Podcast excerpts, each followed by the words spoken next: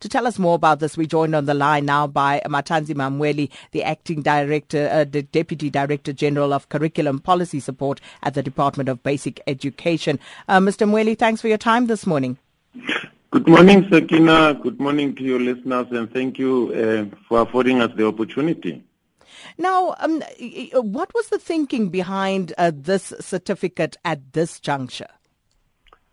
Well, the thinking comes a long way. I listened to your uh, brief discussion this morning uh, with Mandla. In fact, you were spot on. This has been in the policy documents of the um, uh, Department of uh, Education before it uh, split into basic education and uh, higher education and training. we are of the view that time has come for us to give full expression to what the National Development Plan expects of us. Uh, one, to increase um, the number of artisans that we require in the country by encouraging more and more learners to go into technical, vocational, and technical, technical occupational streams. Um, the National Development Plan says uh, we currently uh, uh providing about 10,000 artisans per annum and it is expected that by 2030 we should be producing about 30,000 artisans uh, per annum.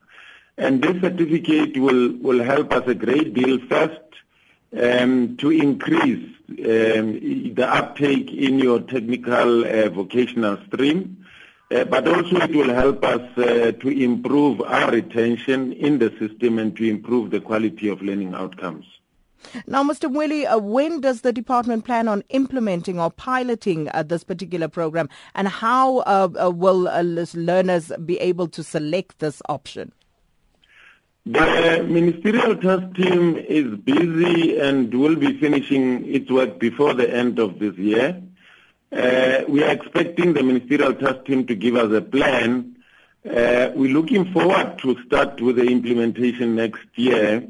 Uh, the first thing is that it will make it clear to learners who will um, uh, go through grade 9 as to what are the streams that they need to follow. And we hope through this certificate we'll be able to encourage more and more learners to go into the vocational and, and occupational stream.